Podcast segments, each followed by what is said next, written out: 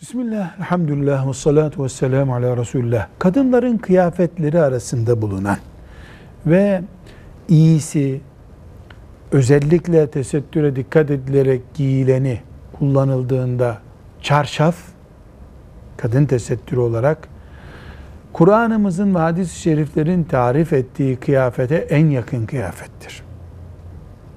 Ancak çarşafı abartı görmek, yani bu İslami kıyafet olarak bir abartıdır demek, inşallah kasıtlı değilse cahilliktir.